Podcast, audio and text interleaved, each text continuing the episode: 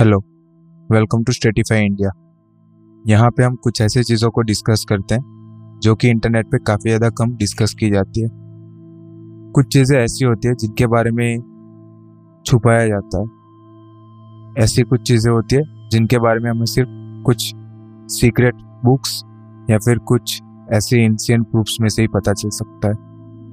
तो हम ऐसी माइथोलॉजीज को यहाँ पे डिस्कस करते हैं। और ये पूरी की पूरी पॉडकास्ट सीरीज़ इन्हीं सारी चीज़ों के बेसिस पे बनाई गई ये पॉडकास्ट सीरीज़ में हम हर मंडे एक नया पॉडकास्ट लॉन्च करेंगे, जिसमें हर बार कुछ नया सा टॉपिक होगा और उसके ऊपर हम डीप डिस्कशन कर रहे होंगे। So do follow us for getting updates about this topics जैसा कि हमें पता है, आज का जो भी टाइम है, वो पूरा का पूरा टेक्नोलॉजी के बेसिस पे हर चीज़ में आप देखो टेक्नोलॉजी आ रही। कोई भी ऐसा क्षेत्र नहीं बचा है जिसमें टेक्नोलॉजी ने अपना कदम ना रखा हो। ऑलमोस्ट सारी की सारी फ़ील्ड में टेक्नोलॉजी ने अपना कब्जा बना के रखा।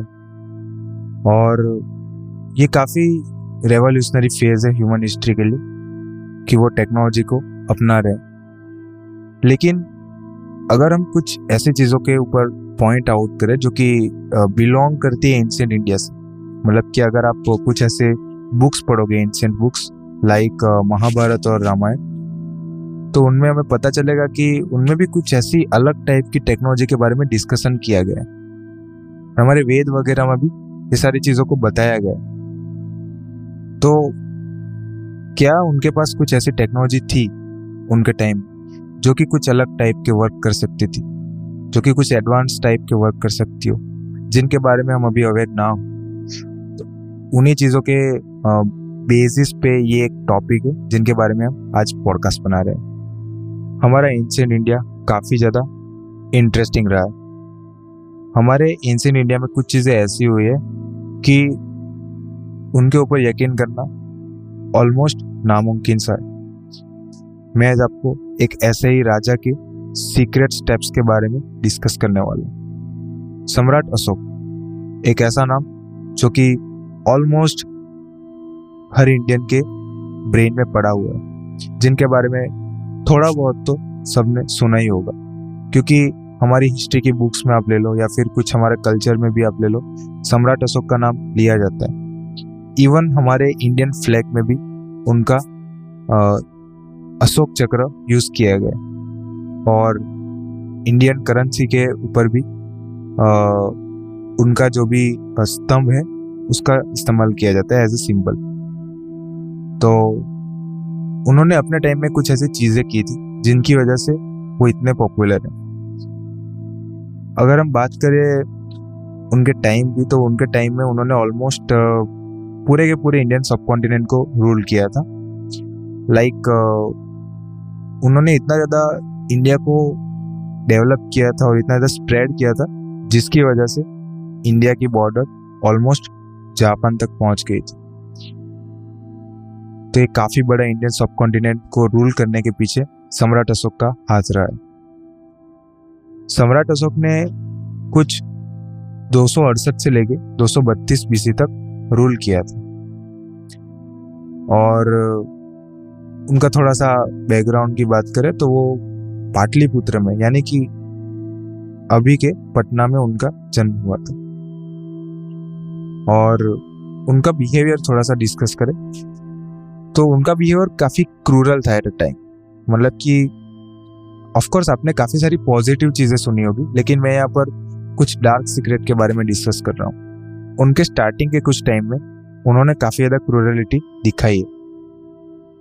अगर मैं आपको एक छोटा सा एग्ज़ाम्पल दूँ तो मान लो कोई क्रिमिनल है, और अगर उनसे कुछ बात उगलवानी हो तो ऑफकोर्स वो टॉर्चर वगैरह करते लेकिन ये टॉर्चर इतना क्रूरल करते थे, मैं आपको बताता हूँ, वो आयरन से जो भी सस्पेक्ट होता है, उसका मुँह आयरन से ओपन करवाते थे और उसमें बॉइलिंग कॉपर डालते थे।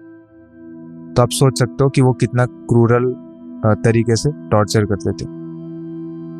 लेकिन उनके साथ ऐसा कुछ होता है, जिससे ये सारी चीज़ें ऑटोमेटिकली चेंज हो जाती है। वो बुद्धिज्म ज्वाइन कर लेते हैं और काफ़ी सारे अच्छे अच्छे काम करते हैं, काफ़ी सारे अपग्रेड्स करते हैं। इंडिया की इकोनॉमी को काफ़ी ज़्यादा बढ़ाते हैं। इंडिया को पूरे वर्ल्ड में टॉप पे लाने में उनका काफ़ी बड़ा हाथ रहा है। तो ये सब चीज़ें किस तरह से चेंज होती है, इसके बारे में भी हम थोड़ा सा डिस्कस करने वाले और यही सारी चीज़ों को हम डिस्कस करें कलिंगा एक प्लेस है, ओडिशा में।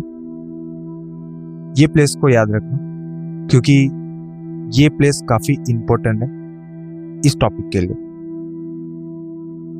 कलिंगा में एक वॉर हुआ था, जिसका नाम ऑफकोर्स उसके प्लेस से ऊपर है, कलिंगा वॉर और ये वॉर ने सम्राट अशोक की पूरी की पूरी लाइफ चेंज कर दी, क्योंकि ये वॉर में उन्होंने ऑब्ज़र्व किया कि किस तरह से काफ़ी सारे लोगों की जान जा रही है, किस तरह से काफ़ी ज़्यादा डैमेज हो रहा है। काफ़ी ज़्यादा खून बह रहा है और यही सारी चीज़ों को देख के उनका हृदय परिवर्तन होता है। और ये सारी चीज़ों को देख के वो बुद्धिज्म को ज्वाइन करते हैं।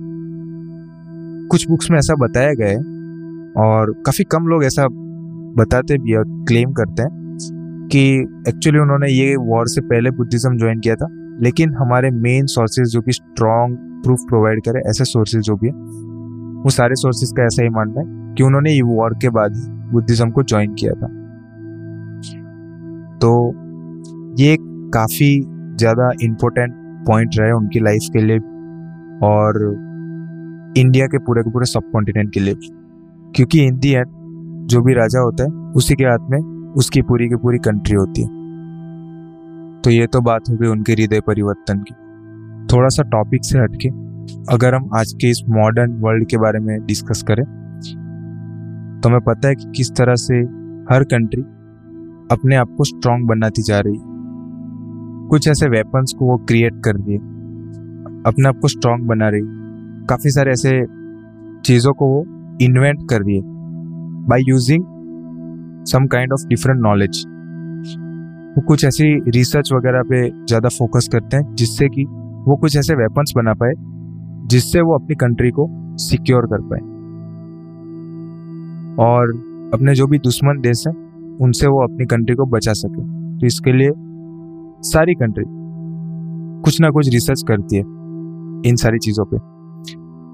अगर हम ये वेपन्स वगैरह की डेवलपमेंट की बात करें तो हमें पता है कि किस तरह से सारी कंट्री अभी एटॉमिक या फिर न्यूक्लियर जो भी चीज़ होती है, उस पर उसके ऊपर काफ़ी ज़्यादा रिसर्च करती है। और जिस भी कंट्री के पास ये पावर होता है, उस कंट्री को स्ट्रांग माना जाता है। तो ये सारी चीज़ें सम्राट अशोक को उस टाइम पे काफ़ी ज़्यादा रियलाइज़ हो गई थी। और उन्होंने ये नोटिस किया था कि आप किस तरह से नॉलेज से किसी भी चीज़ को रूल कर सकते हो, किसी भी चीज़ पे कंट्रोल ला सकते हो, किसी भी नाजुक से नाजुक चीज़ को आप अपग्रेड कर सकते हो और उसे डायमंड की तरह स्ट्रांग बना सकते हो।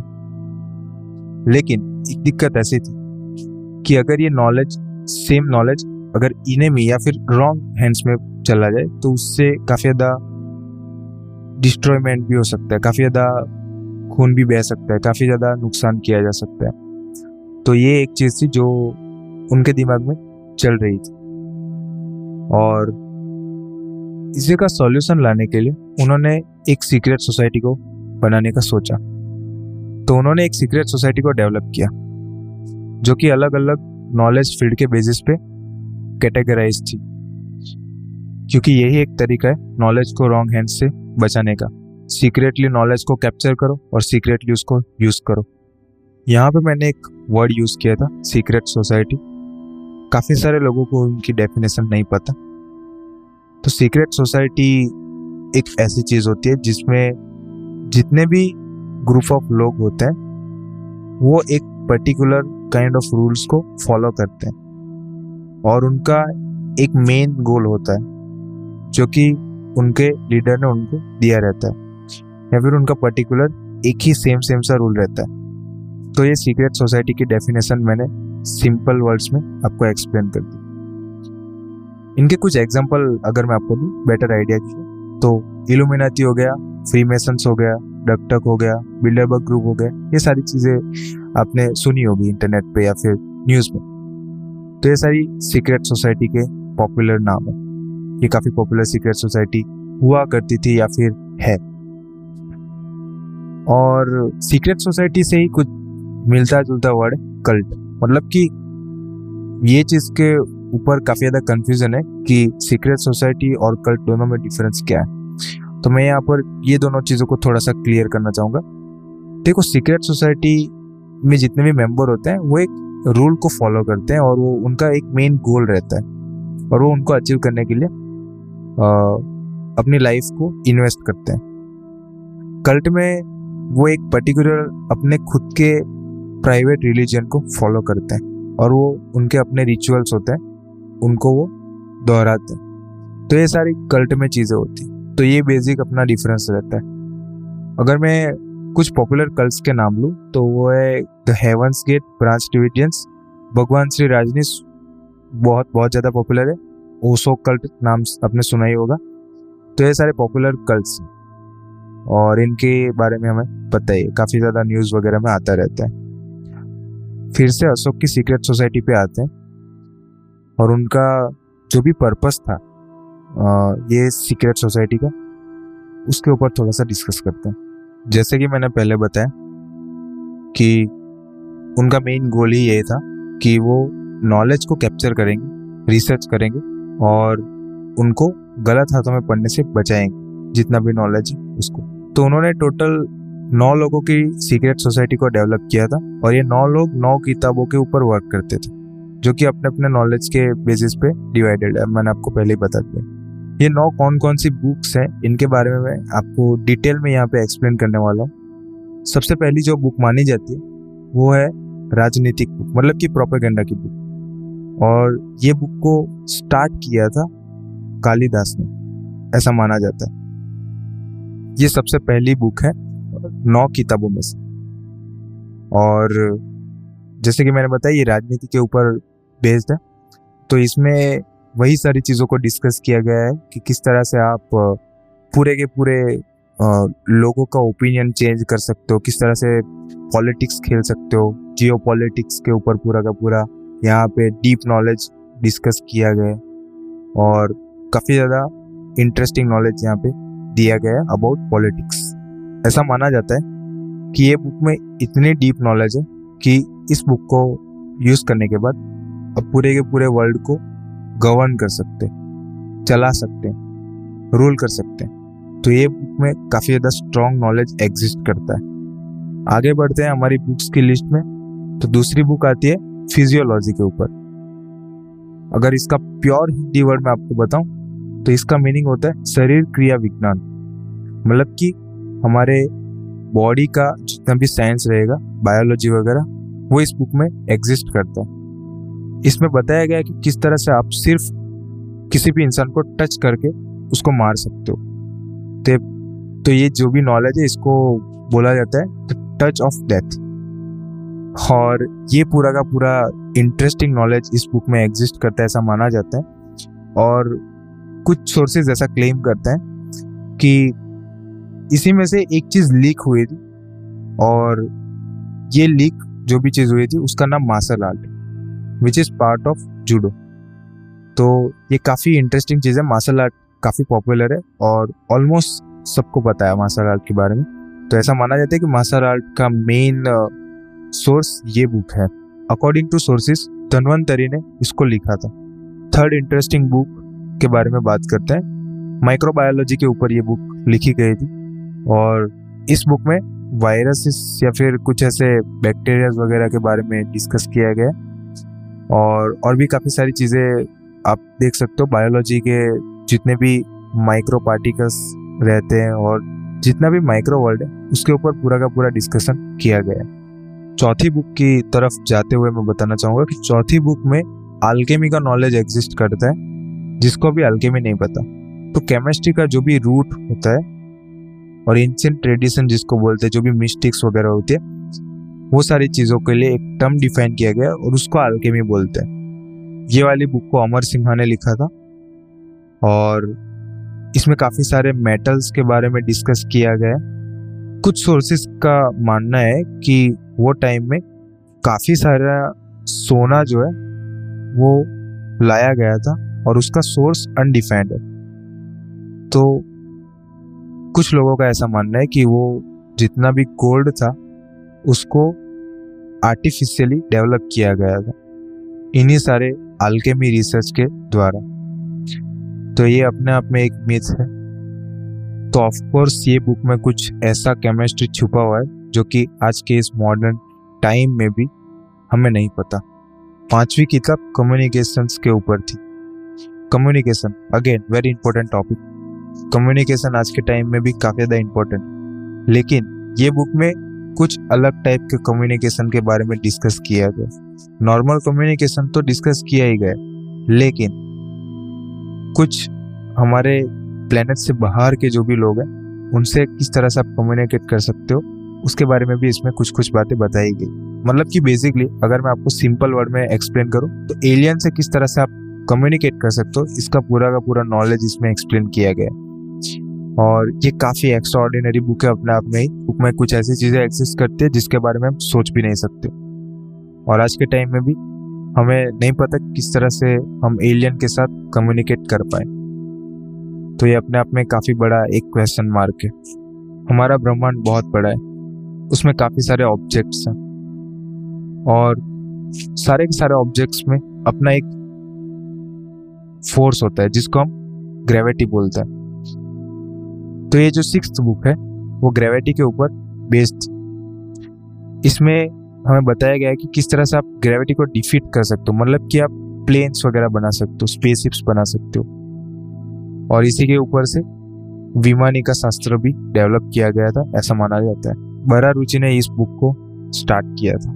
जब यूनिवर्स की बात कर ही रहे थे तो यूनिवर्स में काफ़ी सारे ऐसे अनएक्सप्लेन ऑब्जेक्ट्स भी रहते हैं, जैसे कि ब्लैक होल हो गया न्यूट्रॉन स्टार हो गया, कुछ कॉस्मिक इवेंट्स हो गए, और कुछ डार्क मैटर्स वगैरह भी हो गए।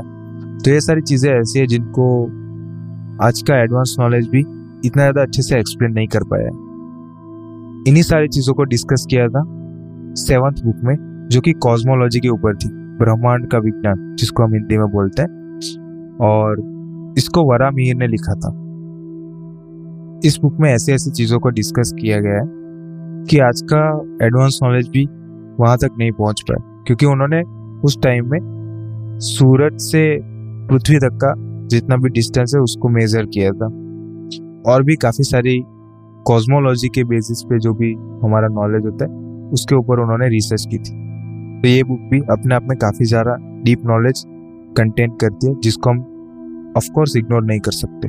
जैसे कि हमें पता है कि हम किसी भी ऑब्जेक्ट को लाइट से देख सकते हैं। और इसी लाइट के बारे में डिस्कस किया गया था आठवीं किताब इसमें बताया गया था कि किस तरह से आप लाइट को एज अ वेपन यूज़ कर सकते हैं। और जैसे कि हमें पता है, अभी का एडवांस नॉलेज लेजर लाइट्स वगैरह को डेवलप करने का नॉलेज रखता है। और हमें पता है कि लेज़र से हम सर्जरी वगैरह करते हैं। तो of course it's very possible कि उसका इस्तेमाल हम एज अ वेपन भी कर सकें। यही सारी चीज़ों को उन्होंने डिस्कस किया और ऐसा माना जाता है कि उन्होंने स्पीड ऑफ़ लाइट भी मेज़र करके रखी थी। और उसका भी काफ़ी सारा नॉलेज ये बुक में एक्सप्लेन है। And the last but not least sociology समाज शास्त्र इसके ऊपर भी उन्होंने बुक बनाई थी। जिसमें सारी की सारी सोशियोलॉजी को एक्सप्लेन किया गया। इसमें कुछ ऐसे रूल्स वगैरह को डिस्कस किया गया, जिससे कि हम सोसाइटी को काफ़ी कम टाइम में रिवोल्यूट कर सकते हैं। उनको काफ़ी ज़्यादा टॉप पे लाया जा सकता है। इन्हीं सारी चीज़ों को डिस्कस किया गया है लास्ट बुक में। अकॉर्डिंग टू सोर्स इसको वेताल भट्ट ने लिखा था। और अगर आपने नोटिस किया हो तो मैंने कुछ बुक्स में ऑथर्स के नाम बताए। मतलब कि जिन जिन लोगों ने ये बुक्स को स्टार्ट किया है, उनके नाम बताए और कुछ बुक्स में नाम नहीं बताए। तो जिस बुक में मैंने नाम नहीं बताए, वो बुक थी माइक्रोबायोलॉजी की बुक कम्युनिकेशन और ये लास्ट लाइट की बुक तो ये तीन बुक में मैंने इसलिए नाम नहीं बताया क्योंकि इनके जो भी ऑथर्स है, उनमें कुछ कन्फ्यूज़न है। टोटल तीन ऑथर माने जाते हैं ये तीनों बुक के, इन नौ किताबों के बारे में जानने के बाद। हम सबके दिमाग में काफ़ी कॉमन क्वेश्चन आ रहा होगा कि ऐसे एंशियंट इंडियन टाइम में इतना हेवी नॉलेज जैसे कि कॉस्मोलॉजी हो गया कम्युनिकेशन स्किल्स हो गई, ये सारी चीज़ें किस तरह इन्होंने इकट्ठा की? आपकी जानकारी के लिए बता दूँ कि उस टाइम पे चाणक्य आर्किमिडीज यूक्लिड जैसे काफ़ी महान वैज्ञानिक रह चुके हैं। और हमें पता ही है कि इन सभी साइंटिस्ट की रिसर्च या फिर इन्वेंशंस काफ़ी रेवोल्यूशनरी रह चुके हैं ह्यूमन हिस्ट्री में। और ये साइंटिस्ट ऐसे हैं जिनकी खोज हमें आज के टाइम में भी काम आती है। जैसे कि चाणक्य नीति हो गई चाणक्य को इंडिया का सबसे स्मार्टेस्ट मैन माना जाता है। और वो काफ़ी हद तक सच भी है।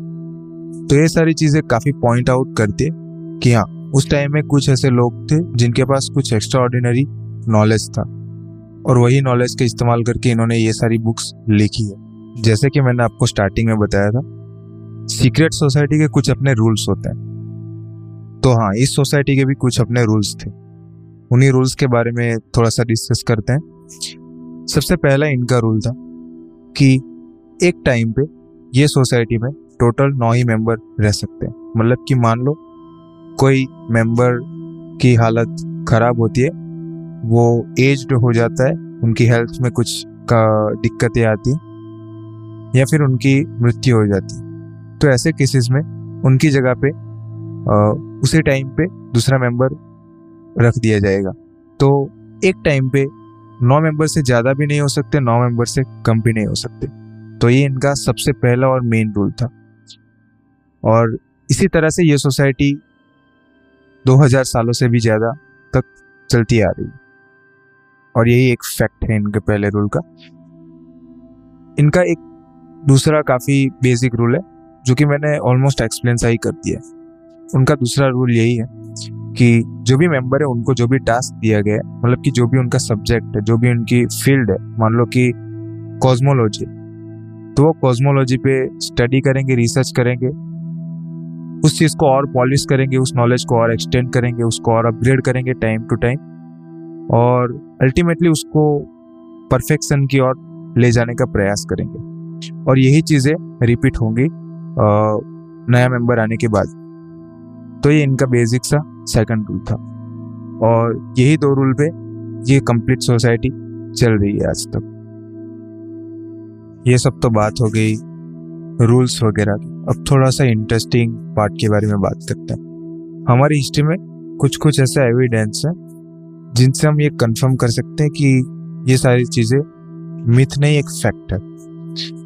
उसी के ऊपर बात करते हैं। सबसे पहला एक इंसिडेंस ये है कि एलेक्जेंडर यारसिन वो इंसान थे जिन्होंने ब्यूबोनिक कोलेरा और प्लेग की इम्यूनोटॉक्सिन फाइंड की थी।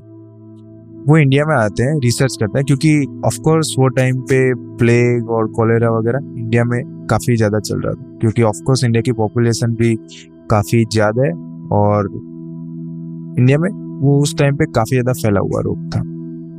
तो काफ़ी सारे फॉरेन फॉरेन साइंटिस्ट इंडिया में आते थे रिसर्च करते थे और इन्हीं सारी चीज़ों की इम्यूनोटॉक्सिन पे वो रिसर्च किया करते थे। एलेक्जेंडर यासिन भी इन्हीं साइंटिस्ट में से एक था। वो ट्रैवल करके इंडिया में आते हैं रिसर्च करते हैं। अपेरेंटली वो मद्रास में जाते हैं, जहाँ पे उन्हें एक स्ट्रेंज मैन मिलता है, जो कि उन्हें डायरेक्टली इस इम्यूनोटॉक्सिन का फॉर्मूला प्रोवाइड कर देता है। और ये काफ़ी स्ट्रेंज मोमेंट है, क्योंकि ऑफ़ कोर्स कोई भी रैंडम इंसान आके इतनी हैवी पेंडेमिक का सॉल्यूशन कैसे दे सकता है? ये अपने आप में काफ़ी बड़ा क्वेश्चन है। और ये चीज़ एक्चुअली कंफर्म की गई है। खुद एलेक्जेंडर यासिन से। और एक इंटरेस्टिंग फैक्ट बताना चाहूँगा।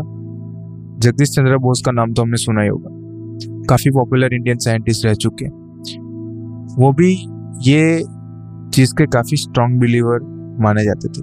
वो ये थियरी में काफ़ी स्ट्रॉन्ग बिलीव रखते थे कि नाइन सीक्रेट मैन की ये सोसाइटी एग्जिस्ट करती है। सबसे इंटरेस्टिंग फैक्ट के ऊपर आते हैं। इन नाइन हंड्रेड्स लोगों को एक वियर गैजेट मिलता है। और कुछ टाइम तक तो उसको वियर गैजेट की कैटेगरी में रख दिया जाता है। लेकिन उसकी एक स्ट्रेंज बात बताना चाहूँगा मैं आपको। वो जो गैजेट था, वो एक डॉल थी, जो कि कुछ ब्रॉन्ज मटेरियल से बने थे। और सबसे इंटरेस्टिंग बात यह है कि वो आपके क्वेश्चन का आंसर करती थी यस और नो में। वो सिर्फ़ यस और नो बोलती थी, लेकिन वो आपके क्वेश्चन का आंसर करती थी। तो ये काफ़ी वियर सी चीज़ है। मतलब कि ये तब की बात है जब कंप्यूटर्स फाइंड भी नहीं हुए थे। उनका इन्वेंशन तक नहीं हुआ था। तब हमारे पास कैलकुलेटर नहीं था। उस टाइम में एक ऐसी डॉल मिलना काफ़ी वियर चीज़ है, जो कि आपका यस और नो में आंसर दे पा रही है।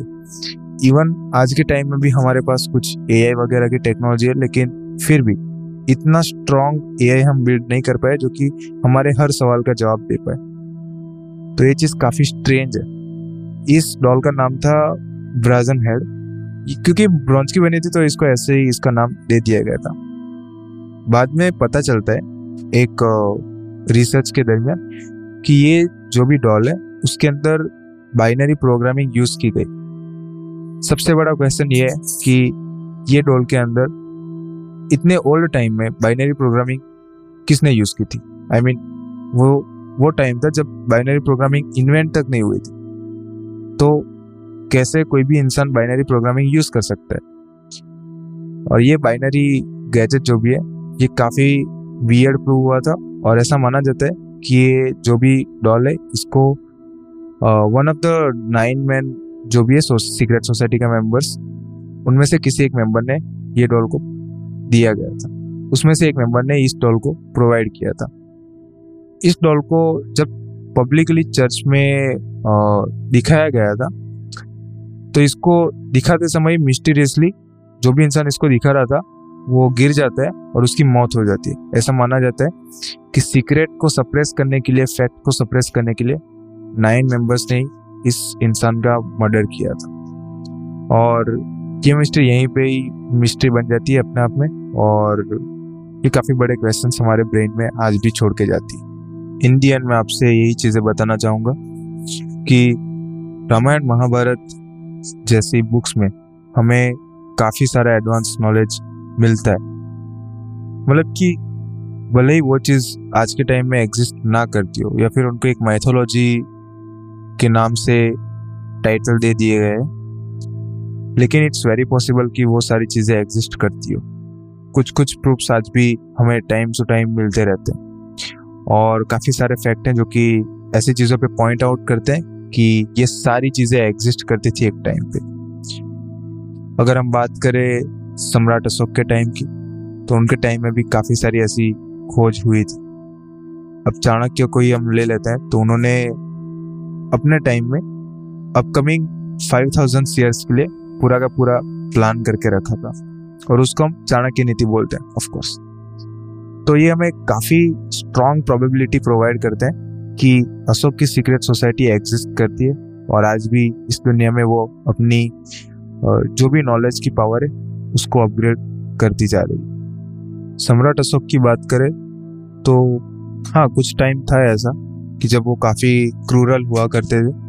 मैंने आपको एक एग्ज़ाम्पल भी दिया था उसका। लेकिन बुद्धिज्म को ज्वाइन करने के बाद उनका पूरा का पूरा हृदय परिवर्तन होता है और वो काफ़ी सारी अच्छी अच्छी चीज़ें करते हैं। उनके टाइम की बात करें तो उन्होंने अपने टाइम में जो भी रोड्स होते हैं कम्युनिकेशन के रोड होते हैं, उनमें साइड में उन्होंने ट्रीज वगैरह को प्लांट किया था। और भी काफ़ी सारे उन्होंने अपग्रेड्स किए थे, जैसे कि उन्होंने जगह जगह पे रेस्ट हाउसेस बनाए थे। उन्होंने ऑल्सो काफ़ी बड़ा नेटवर्क क्रिएट किया था रोड्स का। जिससे कि जो भी लोग हैं उनको किसी भी जगह पे आने जाने में दिक्कत ना हो। जैसे कि हॉस्पिटल हो गया या फिर कोई भी कॉमन नीड्स हो गई। एक इंटरेस्टिंग चीज़ ये थी कि उन्होंने आज की तरह काम नहीं किया था। उन्होंने एनिमल्स के लिए भी काफ़ी सोचा था और ये जो भी रोड्स बनाए थे, वो ह्यूमन फ्रेंडली तो थे उसके साथ एनिमल फ्रेंडली भी बनाए गए थे। जिससे कि कोई भी जानवर हो, उनको किसी भी प्रकार की दिक्कत ना हो। तो ऐसी छोटी छोटी चीज़ों को भी काफ़ी ज़्यादा ध्यान में रखा जाता था। और उनके महान थर्टी थ्री स्तंभ के बारे में तो हमें पता ही होगा। सबने सुना है उनके बारे में और उन्हीं में से एक हमारा सारनाथ का स्तंभ है। ऑल्सो एक इंटरेस्टिंग फैक्ट ये भी है कि ये जो भी सारनाथ का स्तंभ है इस पिलर को इस तरह से डिज़ाइन किया गया कि फ्यूचर में भी इसके ऊपर किसी भी प्रकार का रस्ट ना लगे। और ये कम्प्लीटली हंड्रेड परसेंट आयरन से बनाया गया। तो ये भी एक काफ़ी बड़ी मिस्टेक कि उसके ऊपर रस्ट क्यों नहीं लग रहा?